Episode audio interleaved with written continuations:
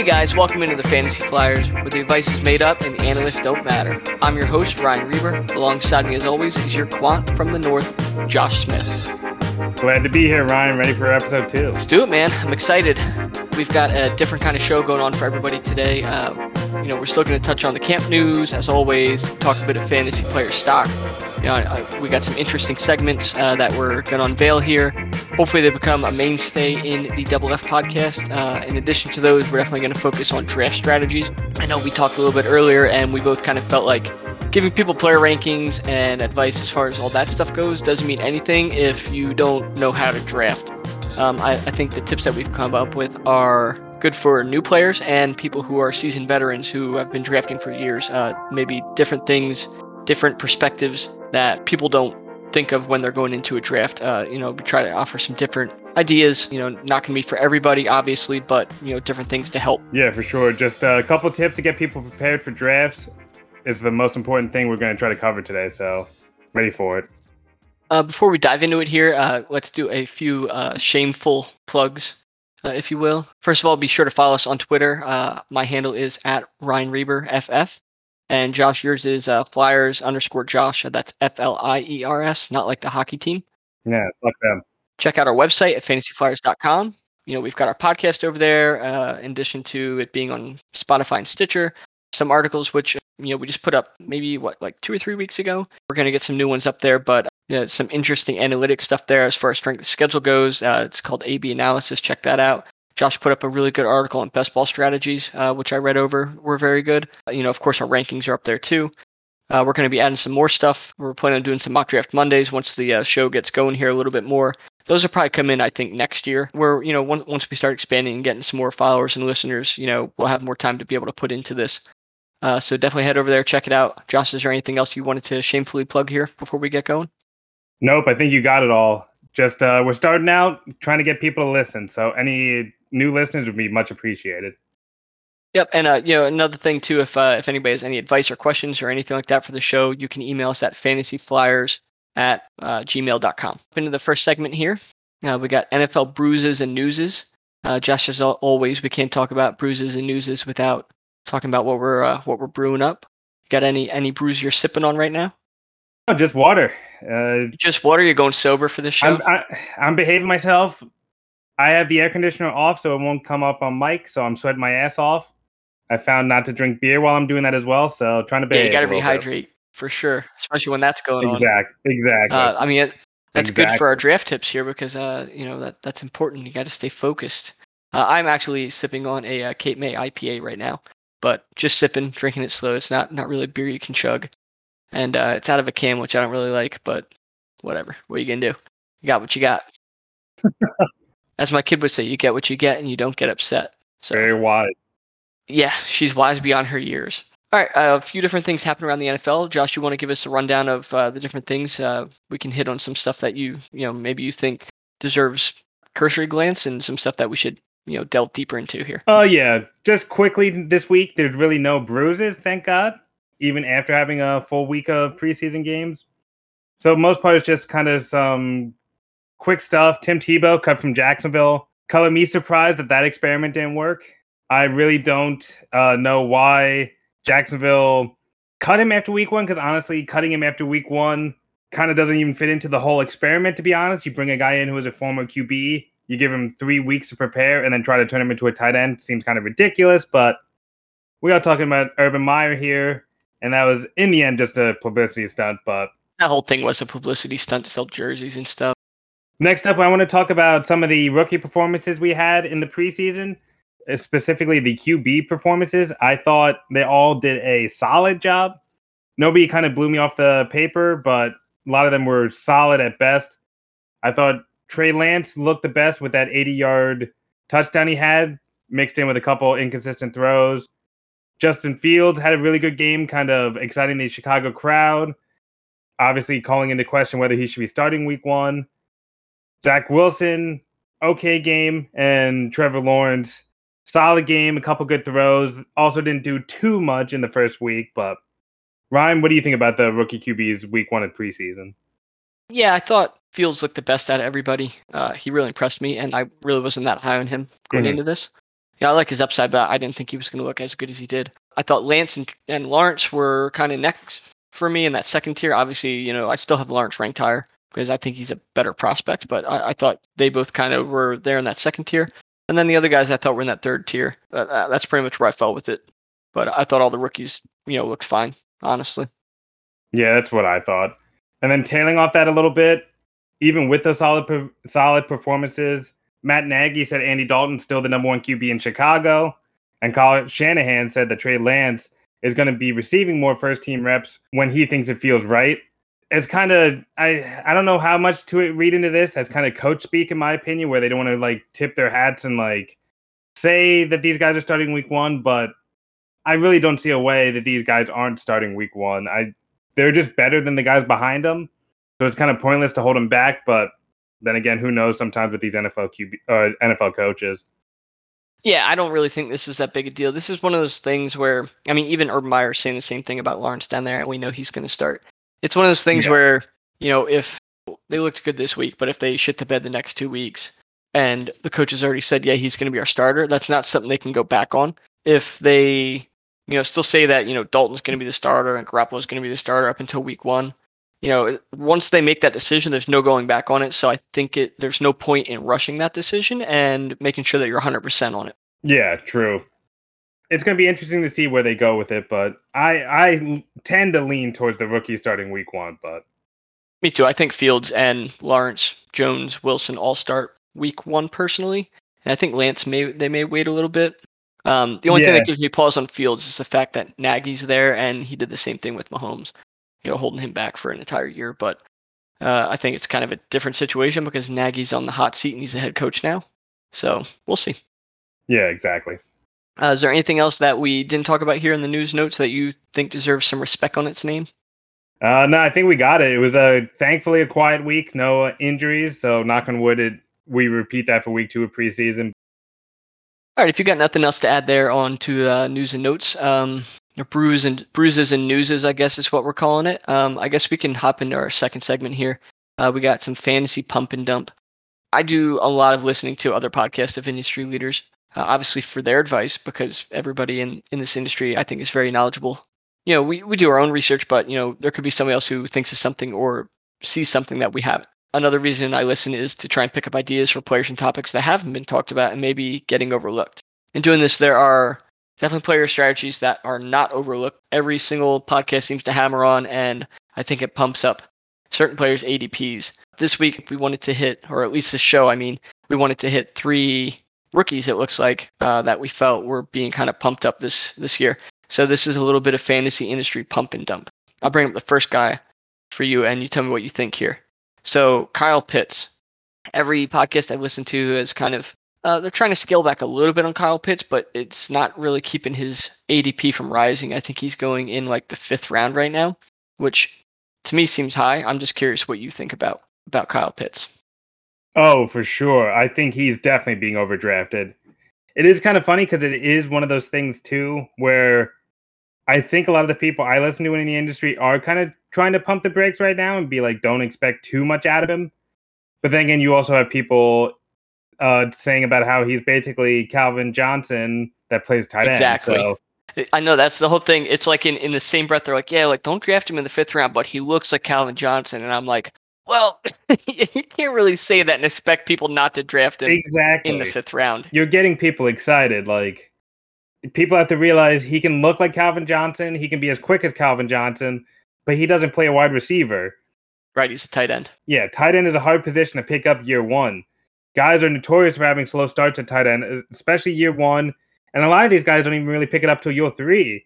Just Travis Kelce really didn't start picking up until year three, four, and five, and then he like really broke out after that. So I think it's Look just Waller. Waller was like 28 before he started showing anything. Yeah, exactly. He's another one. He took forever to kind of come up, and he was the same thing. Everybody said he's a wide receiver, uh, in a wide receiver body playing tight end.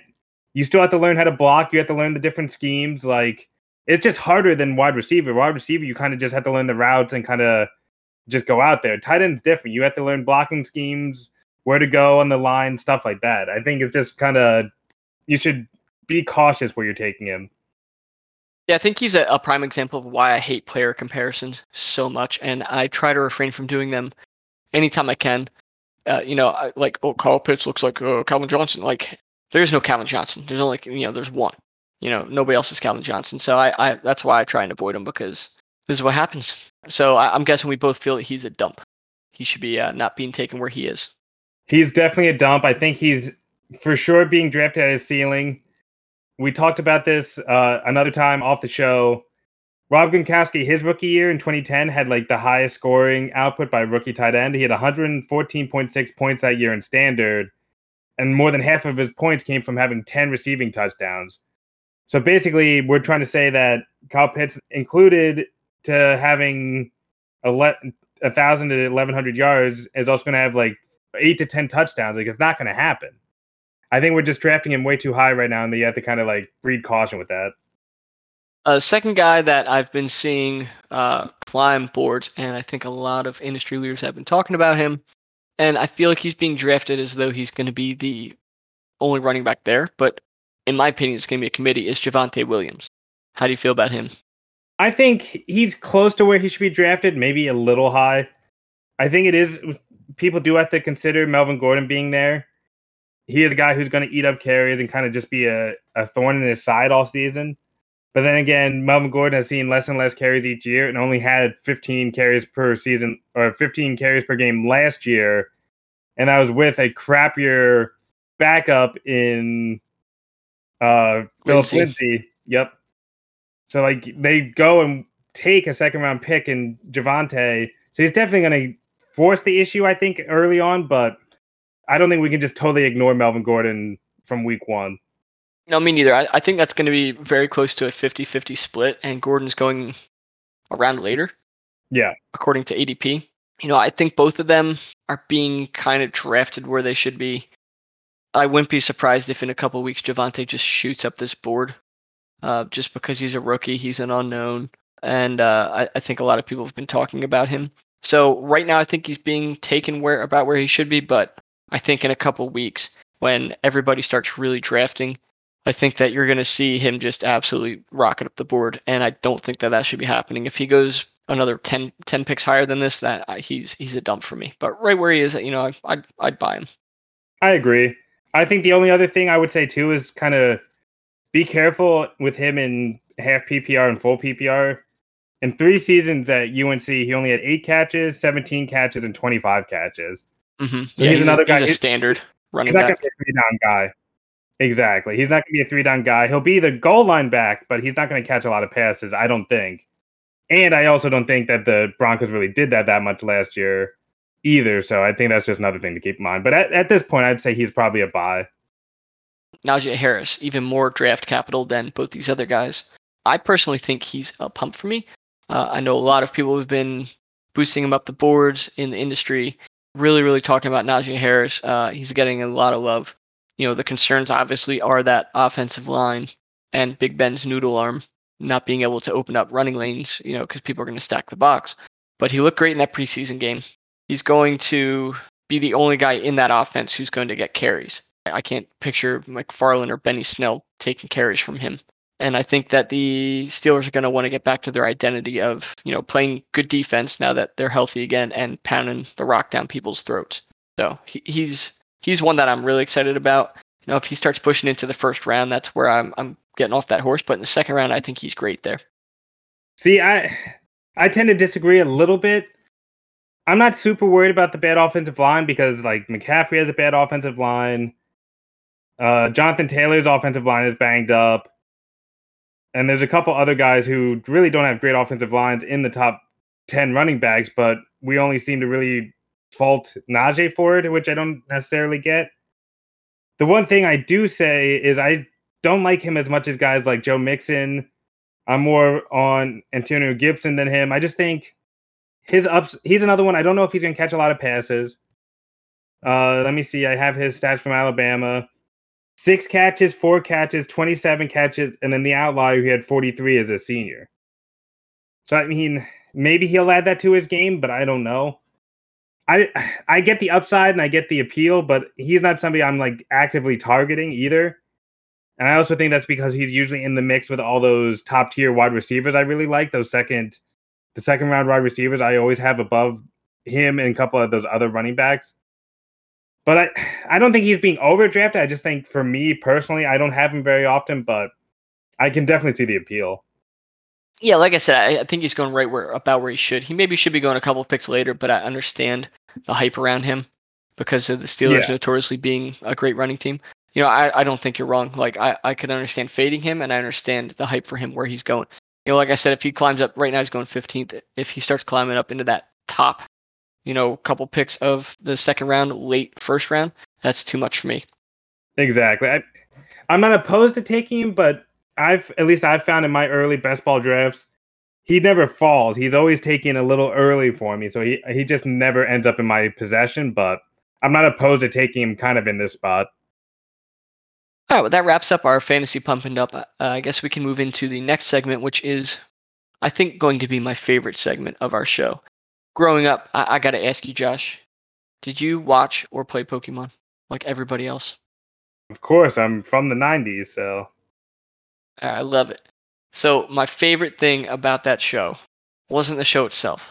It was who's that Pokemon because it made you feel brilliant. Okay, I love that part. So I thought we can incorporate something like that into our our fantasy show here. You know, I thought it'd be fun to bring that to our program. We're gonna play a little who's that football player. I'm gonna give you a few key stats, and I know that you guessed the first two already uh, as we were kind of discussing post show. I gave you one guess on on both of them, on both of those, and uh, you got them right. But the third one you don't know yet. So I'm going to read them out loud. Uh, we can let people who are listening at home kind of play along, see if they can get them. So I got three sets for you, three different sets of Pokemon uh, for you guys. So uh, set number one, we're going with quarterbacks. Both players had seven rushing touchdowns last season. Player one had 105 more pass attempts, had five more passing touchdowns, and scored 15 more points overall. Player 2 is going 46 picks ahead of player 1, even though he scored 15 less points. Now, we discussed, uh, you guessed earlier, that it was Ryan Tannehill as player 1 and Lamar Jackson is player 2. So I want to ask you do you think that we're overvaluing Lamar Jackson or undervaluing Ryan Tannehill? Or are they correct where they should be? So this is where I come down on this. I think A, the fact that uh, Lamar Jackson had 105 less attempts than Tannehill and still finished only three spots behind him. Kind of speaks to his floor. And in my opinion, he had a pretty horrible season last year and still finished ninth among QBs. So I think that that's the fact he's being drafted so high. That's why I like to target him, just because that floor he gets with his rush yards. And if he kind of just comes, he was never going to maintain the pace he had when he had 37 passing touchdowns two years ago when he won MVP. But if he kind of gets in that middle ground a little bit, especially this year with a revamped receiving corps and better offensive weapons, I think he's going to be way closer to that higher number than he was last year with that lower number if he stays healthy. So I think Lamar is definitely being drafted where he's at, if not a little higher, in my opinion. But I think it's perfect because he's being the fifth QB, being taken as the fifth QB off the board. And I always take him at the end of that tier. And I also think Tannehill is being underdrafted. You look at his stats, he had 105 more pass attempts than Lamar last year. The Titans were the third worst team last year in pass attempts per game, and he still finished with 105 more pass attempts than Lamar. So even when you look at this part of it, he didn't have that many pass attempts compared to everybody else, and he still finished QB six. So he's got some of the rushing upside with the touchdowns, and he does get yards he has a new offensive threat now in Julio Jones. You might have heard of him, future Hall of Famer and one of the greatest wide receivers to ever suit up. And he's still going super late in drafts among QBs. I I don't see why people fade Tannehill anymore. The guy's still young. It, I don't get it. I think with a new offensive coordinator, he could throw a lot more this season too. I love his upside. Yeah, me too. Tannehill's one of those guys that I, I target because you know uh, we've discussed and we're going to discuss later about the you know, first, you know, Ricky Bobby method for quarterbacks and tight ends. Uh, if you ain't first, you're last, kind of a thing. Uh, I think I've typically fade Lamar Jackson because he falls into that middling ground for me. Uh, personally, he's kind of at the end of the tier for that. You know, those top quarterbacks for me. But there's other guys I like better at different positions where he's being taken. Tannehill, I love where he's being taken, and I mean that was he's he's outscored Lamar Jackson last year, and that was before he got Julio Jones. I just think that they're going to air it out a lot more this year, and uh, I I expect the Titans, you know, to kind of crush their division because the Texans got worse, Jacksonville's bad, and the Colts are dealing with a ton of injuries. So I think Tannehill is just going to have a really easy cake schedule, even if it doesn't, t- you know, technically look like that on paper. Uh, so Tannehill's a guy that I'm targeting. Lamar Jackson, I typically fade. I just thought it was interesting that they both had seven rushing touchdowns because you don't really think of Tannehill as a, a, running quarterback. Okay, you want to move on to the second guy here? Um, I think we got tight ends. You guessed these ones already. So player one was second at his position in targets at 145 total. He was the number one option on his team last year, and he finished first at the position. Not hard to figure out, everybody. That's Travis Kelce. Player two had 101 targets last year. So that's what, 44 less than Travis Kelce? His new quarterback targeted tight ends 122 times last season. He's definitely expected to be the number one target in his team as he's like the only guy there who was there last year. And the number one target is vacated now with 115 targets. So the wide receiver one has left that team and vacated 115 targets. He finished fourth overall last year. The difference between Travis Kelce and this player, who is TJ Hockenson, in case you haven't figured it out, is 49 picks. That to me is astounding. I really think Hockenson has all of the opportunity and talent to break into that top three tight end. Now, obviously, that means he's got to overtake. I don't think he overtakes Kelce, but he could overtake Kittle or Waller. You know, I think Kelce's in a tier by himself, but I definitely think Hockenson can challenge those two for that tier, and he's being taken way later than them. Uh, I'm curious what you think about this. What, do you think about Hockenson? Here? I'm in full agreement. I I don't get it. Usually, my strategy with tight ends is similar to QBs, where I'll either take one pretty early for that position group and or wait really long. Hockenson kind of falls in the middle for some reason, and he shouldn't. So I do end up with him a lot. I just I think people haven't seen it yet, so they're kind of like scared off. But I think he's got the talent. He was a former, I think, top ten pick and he's going to be in a, a system that's going to favor tight ends a lot, and they have really no receiving uh, threats to kind of take targets away from him. I like, I love his upside. I should say this year. I think he could easily move into that top three. I mean, especially when you consider kind of Waller and Kittle's injury history. I I I love him this year. Yeah, same. I just think his upside is is immense this year, and uh, just to add on to what you said here, real quick, I'm also a guy who typically waits on tight end, but Hockenson should be going like a round and a half earlier, and for some reason he's not. So it's not like I'm taking him in the middle. He's really actually like a value where he's going. So that's kind of why I'm okay with taking him there in the middle. Now, guys like Mark Andrews and Noah Fant Dallas Goedert, who are typically right around him, those are guys like I'm not going after. But for some reason, Hockenson, I don't put in that tier. I think he's a tier above those guys. So when he falls into that tier, you know, when you're drafting, that's uh that, that's pretty good value for a tight end, and I'm willing to take him even in that middle where I normally uh, fade tight ends. Uh, let's move on to number three. Now, this one you have not figured out. You did take a guess, and you were wrong on both of them, which was interesting to me. I thought you were going to get one of them. So, player one, these are running backs, by the way, two running backs. Player one is being taken in the top 10. He had 27 less targets than player two and he finished just behind player two in the overall rankings last year. So player two actually finished one spot above player one. Can I guess on player one again?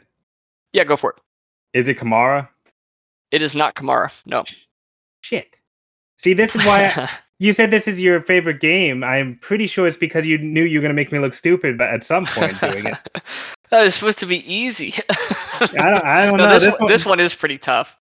Uh, so player two is going in the fourth round and is being hard faded by every analyst I've listened to so far, uh, including myself. Like uh, until I started like looking at this, I may actually start valuing him a little bit higher just by looking at these stats.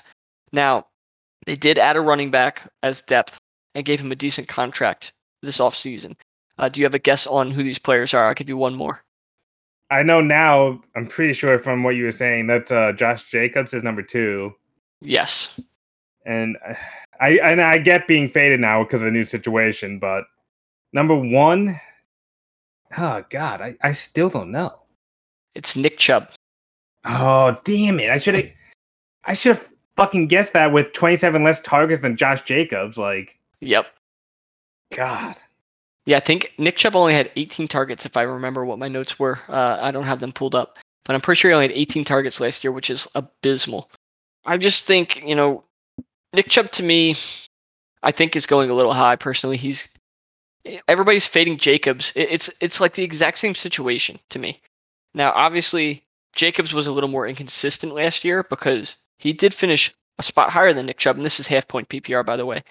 Although he finished higher, there were games where like you, he just screwed you, you know, because he Yeah. he wasn't putting up points. There's also games where he won you weeks. So I think where he's being drafted at, like that's fine for me. You know, I, I'm okay taking a guy there who's a little less consistent in the fourth round. For me, this was a, more of a testament to Nick Chubb going too high. He's going to be splitting work with Kareem Hunt. Kareem Hunt's a better back than Kenyon Drake is, and yet J- Josh Jacobs is being faded because get like Kenyon Drake showed up. I don't understand why Nick Chubb is being hyped up so much more than Josh Jacobs when they're like the same player. See, I uh I kind of disagree on both fronts. First, I never take Nick Chubb, especially if it's in a league that values receptions, just because he gets so few. I would rather take a risk on a guy like Aaron Jones, Austin Ekeler, one of those running backs, or just take one of the top receivers over him. I don't think I'm going to end up in any drafts having Nick Chubb unless he falls to like the second round, which isn't going to happen very often. And the other aspect of it is, I think Nick Chubb is a far superior player to Josh Jacobs in a better situation, while Josh Jacobs is in a team that isn't going to run as much as Cleveland. You really don't know what their coach is thinking. Gruden does whatever the hell he wants, and they have a crap ton of like solid receivers too. And it's not as good an offense as Cleveland is either. So it's like, and I also think Nick Chubb is the touchdown guy there. I don't think Josh Jacobs is the touchdown guy. I think Kenyon Drake comes in and takes goal line work away. So I, I don't see as I don't see him as similar situations. I think just one team is far better than the other one, and the situation is way better for Nick Chubb. And I still don't end up with Nick Chubb very often either. I'm just saying they're similar players, uh, especially judging what their overall was last year, and they're kind of in similar situations with how they're going to split work. I think, and I think Chubb's in an even worse situation as far as that goes because Kareem, like I said, Kareem Hunt's better than Kenyon Drake. Now, to me, Nick Chubb's going too high, and maybe Josh Jacobs is going a little too low, like, or or is going where he should. But he's typically a guy that I have been fading hard in drafts. Like I see him in the fourth round, and I'm like, no way, dude. Like, uh, uh you ain't gonna get me, Josh Jacobs, not today. But looking at this, if people are willing to take Nick Chubb in the first round, then I don't understand why they wouldn't be willing to take Josh Jacobs in the fourth round. Is kind of the my point of this whole whole little uh, comparison here. Uh, do you have anything else you want to add about these three guys? I, I think we kind of hit them all pretty hard here and pretty good. Yeah, for sure. I just next time I'll do better. I'll get all three. You're not going to stop me next. You're not going to stop me next episode. I, I was impressed that you got both of you know both the first one. Well, That was good. I, I've been doing a lot of research on Lamar, so I kind of think that was the one that kind of tipped it. Okay, well, if you don't have anything else to add to uh, those three Pokemon that we discussed here, or I guess six Pokemon, three sets of Pokemon, uh, we can jump in. We had some fun with the show. I think it's important that we get to the meat of the show now. Uh, we can hammer out some of these tips for a successful draft. Goddamn, successful sounds so bad on mic, I'm sure. Like, that's so many S's. Probably sounds like a fucking snake in somebody's ear right now. Uh, these are tips that I feel like will translate year to year. Uh, I thought that was kind of important for us to do that because it, it'll help, you know, kind of universally everybody at their draft uh, these tips i think so this is kind of uh, you know an overarching strategy and i think we broke them down into our top 10 i'll tackle the first one. We talked about uh, first of all creating tiers. Now I, I do both personally. I create personal rankings and then i create tiers. And i'll kind of discuss that a little bit here at the end uh, how I, how exactly i incorporate the both together. But basically in snake draft so one thing i do is i create tiers based on where i'm going to pick each round. So like for example say i'm in a 12 team league and I'm going ninth. I'll have my first nine guys kind of uh, tiered out. So basically, that means that in that first round, I'm going to get one of those nine guys. That also means that the 10th guy and on down, I'm most likely not going to get unless they fall to me. You know, 10, 11, 12, 13, 14, 15 are guys that I'm okay not getting the first round. And if they fall to me in my second round, that's good.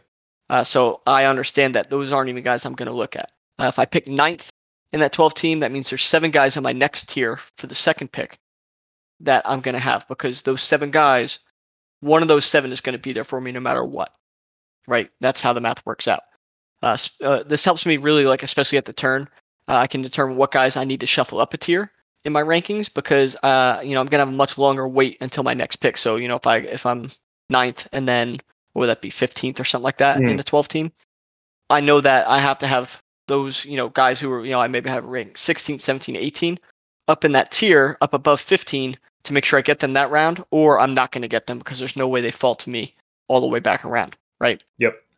Now, obviously, the further you get into a draft, the more likely it is that people fall to you because people start to reach on other players, and it's not going to follow as much, uh, you know, uh, like slave ranking kind of a thing.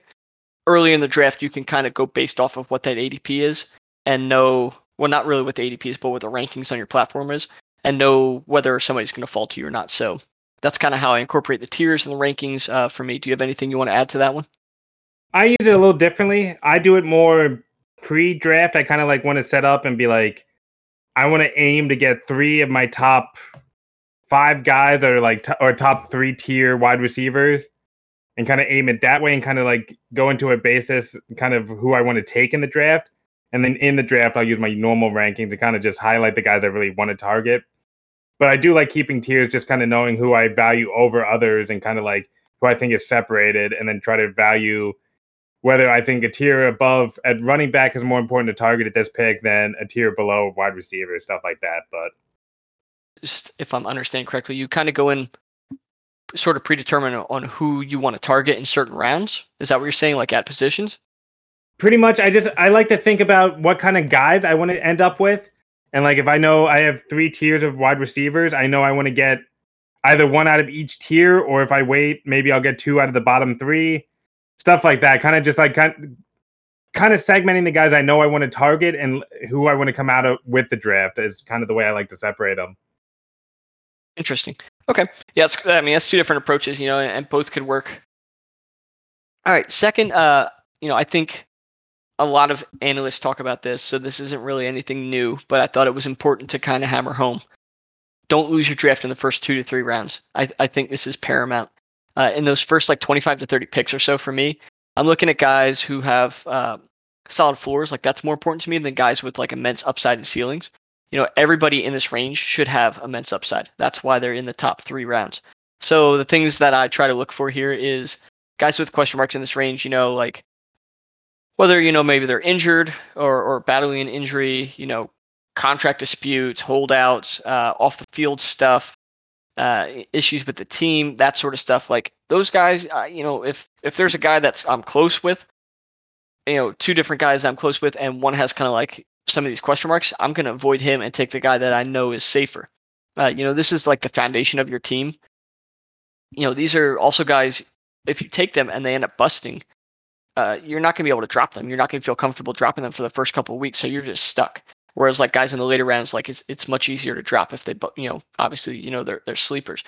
So uh, some statistics that I, I looked up on this are over a six-year period, 37% of running backs finished 12 spots below their ADP, and 36% of wide receivers also did the same. I think that it's really important to not lose your draft here in these first three rounds. And I think it's very easy to do. I mean, if you look at those numbers, it's four out of every 10 players are a bust. Do you have anything that you want to say here about this at all? For the most part, I may take a shot on one of those three guys just if I think he has so much more upside than the rest of the people in that tier.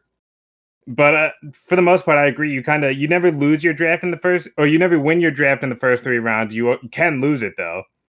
Just be stuck with a guy who's gonna kind of have the lo- as low a floor as possible. Like you can lose stuff on that, so you kind of have to be cognizant of it going in.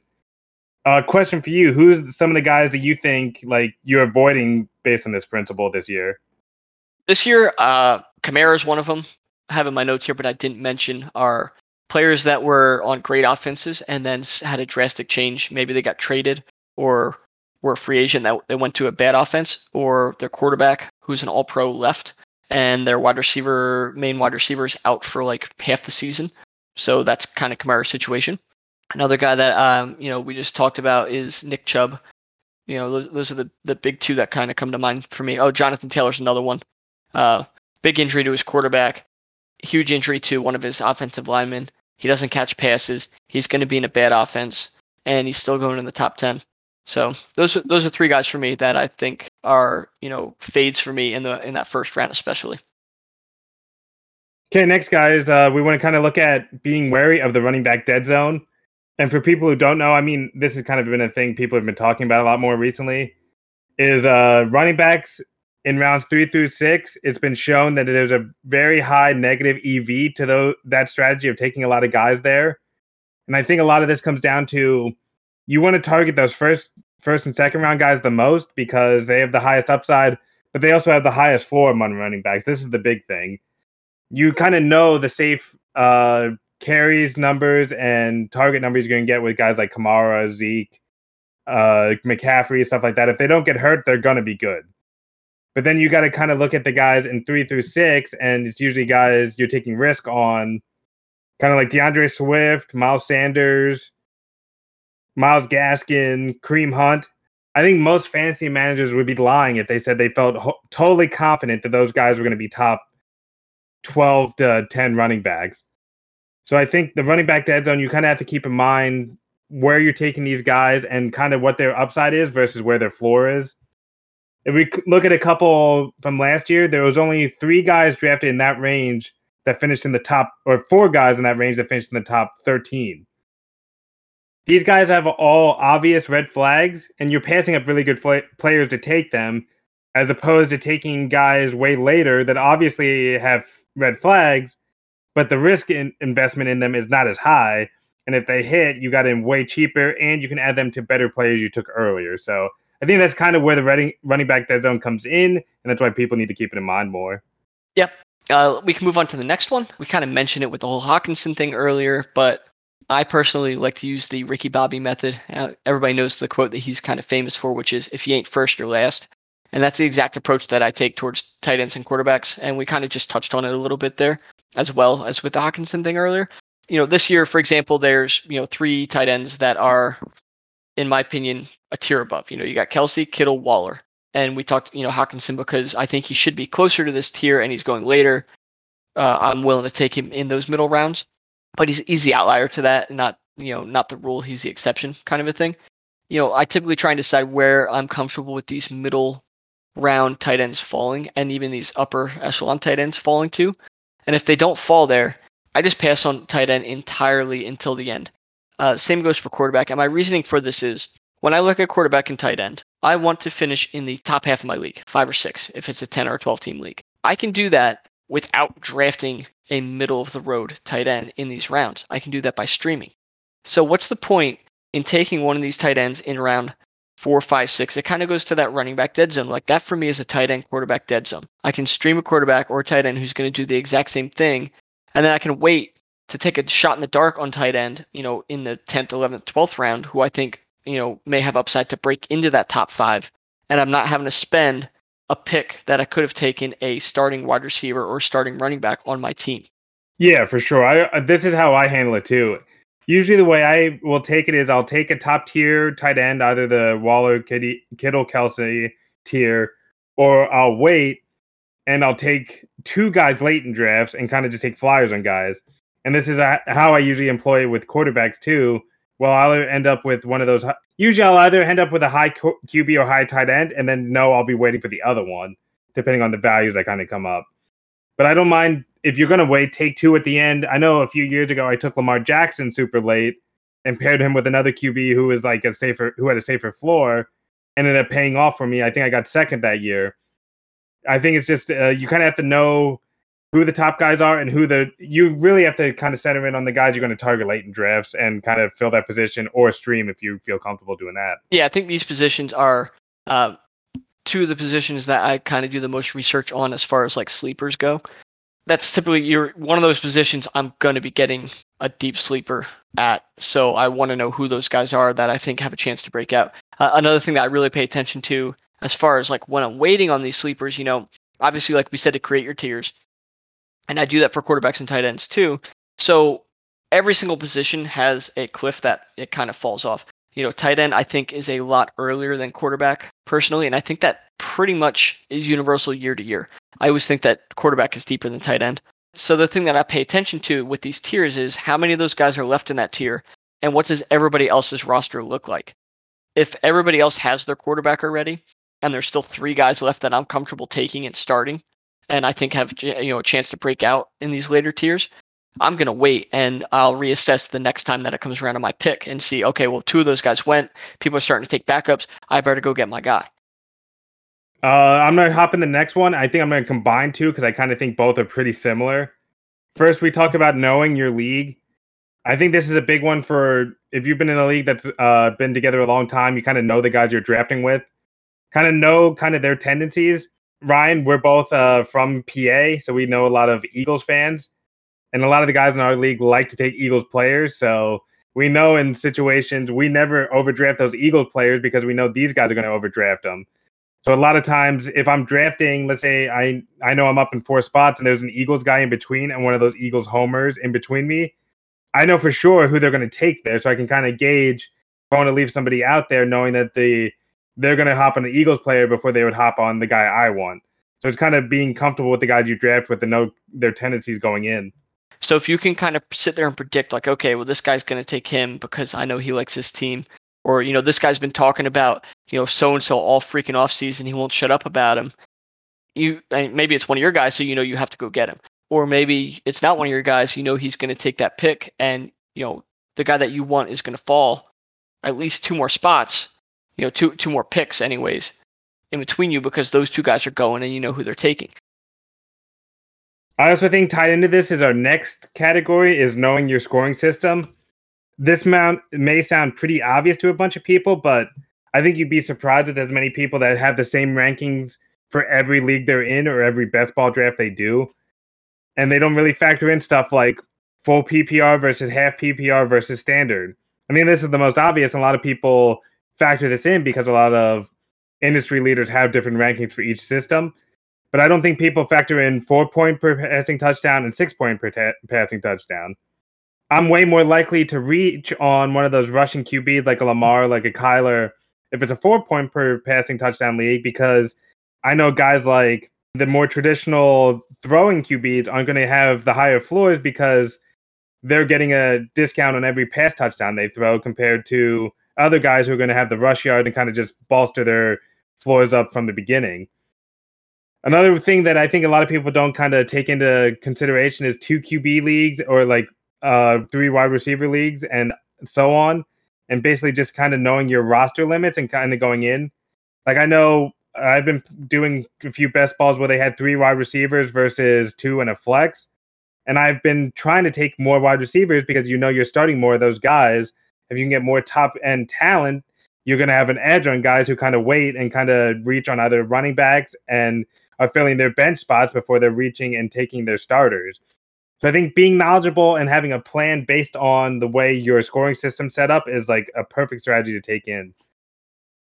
Uh, the next tip that I'd like to kind of hit, and uh, I think this is really important because I think when you go into a draft, you tend to panic and you just want to be so prepared. I mean, obviously, everybody who's listening to this podcast wants to be prepared. That's why you're listening. While it's great to be prepared, it's also bad to be too rigid. I think going in with a preset determination of oh I'm going zero RB at this draft uh, or I'm getting my tight ends early no matter what. I, it just paints you in a corner. Like that's the kind of thinking that you have in a mock draft.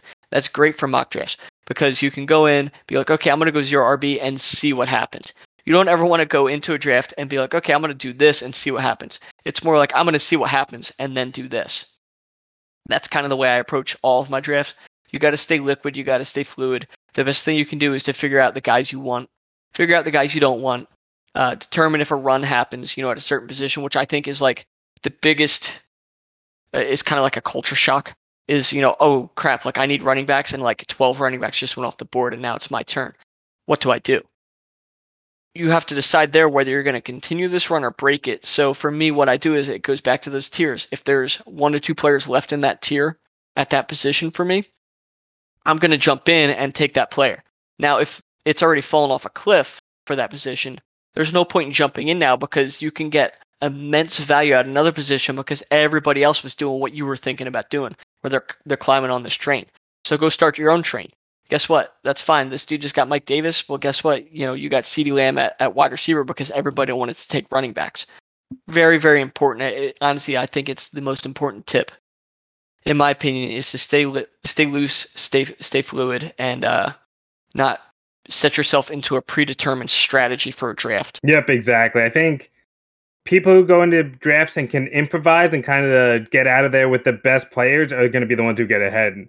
Not the guys who kind of go in and go, "Oh, I'm going to be taking this person, this person, this person," or quarterback in round four, running back in round five. It doesn't work that way. You got to be fluid. You have to take kind of what the draft is giving you and come out with the most, the best value possible. I think that's those are the best people at doing drafts.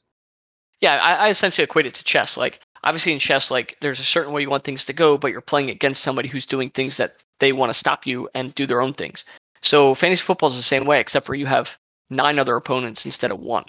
So if you're not looking at all 64 squares on the board, you know, in this case, all the players in the draft and, and staying loose with your strategy, you're screwed. We're going to hop into the next one. I want to kind of talk about uh, strength of schedule and how you kind of factor that into your drafts. I like to think of that as a tiebreaker for the most part. It's not a set in stone kind of thing, just because going into a fantasy draft, you don't really know what defenses are going to be like. There's a lot of movement in the offseason. You kind of guess, but there's never a true definite going into a year who which defense is going to be good, which is going to be bad, which position group is going to be a weakness for them. But I th- do think it is good to kind of take a tiebreaker approach to it, where it's like if I have one guy one spot different than the other guy, you just kind of go, he has a no- much easier start. I kind of target the guy with the easier start. That's the way I kind of go into it. I also think it's more, it's a better approach to kind of only do it early part of the season as opposed to late, because I think the first four or five weeks we can kind of base off the previous year. And then by the end of the year, there's going to be a lot more injuries and kind of shakeups. And you kind of throw everything you kind of took into the draft out the window because those teams are completely different by year uh, week 17 you know absolutely uh, same thing you know i think the beginning of the season strength schedule is important. I don't really look at the, the thing as a whole. Uh, the main reason i all the things you said for that and also if somebody has a tough strength of schedule in the beginning of the season and they're struggling you're maybe going to give up on that player or you're going to ship them off for cheaper and somebody's going to get a steal from you because you took this dude who was getting crapped on for four weeks by, you know, great defenses. And now all of a sudden they're playing, you know, the Panthers. And I think we planned on doing a show on this, you know, kind of like trade baiting players, you know, looking at the guys who have that easy schedule, riding that wave and then selling them at the high point to other people in order to get like higher value players. Um, but that's kind of the way I view it. And, and like you said, I use it as a tiebreaker. It's not like, oh, well, this guy's got an easier strength schedule. I'm moving him up two rounds. It's like, okay, these guys are in the same tier. Who do I really want here? Okay, well, I'm going to take the guy who like is just going to crush it for the first three weeks. Yep, exactly. The thing I try and do is I try to uh, make my early season decisions easier. When I target sleepers in the later rounds, uh, I tend to target guys that are going to really show me who they are like early, uh, within the first week or two you know, you're going to need guys who you can cut for free agency anyways. So I try to avoid guys who are going to take up space and do nothing. Like some examples of that for me are handcuffs. Like I almost, unless it's a deep league or best ball, you know, a league where there's no in-season management where you can't fill rosters with free agents. Uh, I try to avoid handcuffs. You know, second tight ends, backup quarterbacks, uh, that kind of stuff. That I just don't see the point. Uh, you know, unless the quarterback has like immense upside, like you know, for example, Trey Lance this year, Justin Fields because of their running ability. Like they're not established yet, but they're unknowns, and you get them late. Those guys I'm okay with taking, but like if I have like Tom Brady and oh like Kirk Cousins and Derek Carr available, like what what the what's the point? Why are you going to take them for? It goes back to that whole streaming thing. You could stream during that bye week and fill in the Tom Brady bye week. You know, you know in these rounds I'd much rather take shots on wide receivers, that may fill a role. Uh, guys who are like in, in, ambiguous situations, like you know, we talked about uh, guys who are in unknown situations. That's kind of like where you win your fantasy league if you can pick the right ones there. And uh, I, I, would target running backs who are in close camp battles and they may be splitting time already in these later these later rounds. And I think you know guys that I think have a chance of winning that job. Like for me, it's Kenneth Gainwell because everybody's kind of like off the Miles Sanders train. I think Gainwell could you know end up taking a large portion of that role, so he's a guy I target later. I'd rather have him than some of these other like handcuff guys personally. Yeah, honestly, this is one I never really employed, but it actually makes a lot of sense as you explain it. I, I, I think sometimes I do that as well. Is I'll take guys who I think like, oh, this guy is an insane upside, but when is that upside actually going to reveal itself? So I and, and if anything, it kind of screws you over early in the year because you feel like you want to look smart and keep the guy as long as you can. And if he breaks out after you get rid of him, you feel dumb. So I think it kind of just puts you in a box a little bit. So actually, this is a strategy I actually might start employing a little more. Yeah, and you know, I think that a lot of people who take the handcuffs, in my opinion, they're kind of playing fantasy to not lose. It's like an insurance policy in case their guy get gets hurt. Like injuries are going to happen, and I'd rather take the guy is going to have that upside rather than like some sort of safety net. That's that's kind of how I feel about it. So you can always go and pick up the handcuff later, you know, after you know week two, assuming that the guy doesn't get hurt in the first two weeks. If your guy ends up being a bust, go grab the handcuff. Like that's fine. Go get your insurance policy. If there's nobody else on the waivers you like and that guy didn't pan out, I'm okay with that. But I don't think that that handcuff has the upside where the other guys may. True. I mean, I I approach it a little differently. I just I don't target my own handcuffs. I'll take other players' handcuffs just on the off chance somebody gets hurt. And as you know, we're in a regular uh, waiver wire league, so if a guy gets hurt in practice, or even if he gets hurt in the game on Sunday, we have to go through waivers. And if a guy gets hurt and I unfortunately win week one, I get screwed because I won that, and whoever lost will get arguably the best pickup of the whole year.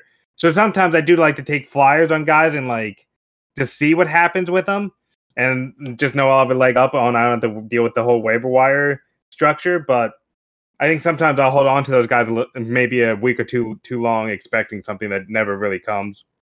Sure. Yeah, I can see that, and I think that's less of a concern in you know FAAB uh, free agency kind of things. Obviously. Exactly.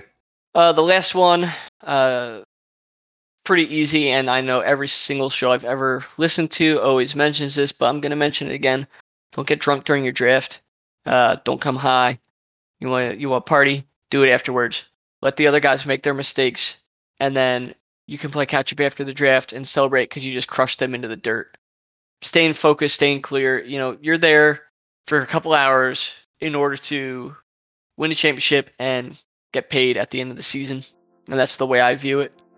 And then you can go party afterwards. So now, Ryan, you sound pretty calm during this. Uh, can you kind of explain why you hype this one up a little bit? Maybe explain your last two drafts in our home league. Man, I don't want to talk about that. Okay. Uh, oh yeah, you don't want to talk about it. You're definitely the, drunkest one by the end of the draft the last two years, buddy. Uh, well, you see, when you win five years in a row, you you kind of get a little cocky. just, just kind of mailing it in a little bit. I was, dude. I was like, ah, man, these guys don't know what they're doing. I can get plastered. I'll be fine. And then you start you start doing terrible trades for like AJ Green and shit like that. So yeah, this year it will not be the case. I'll take my own advice, and uh, yeah you're trying to give a little hand uh, handicap to the rest of us, trying to make it a little easier. Yeah, dude, I told you I can't beat you guys with my hand tied behind my back or something like that. That's basically exactly. it was, right? Apparently, hand behind your back is uh, drinking six Miller Lites in one night. uh, it was more than six. it's true.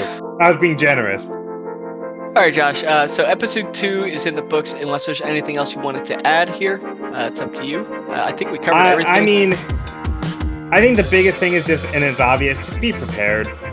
Just have your knowledge base ready, have your rankings ready, your tiers, and go in with a knowledge base that's way greater than anybody else in your draft, and you should be fine.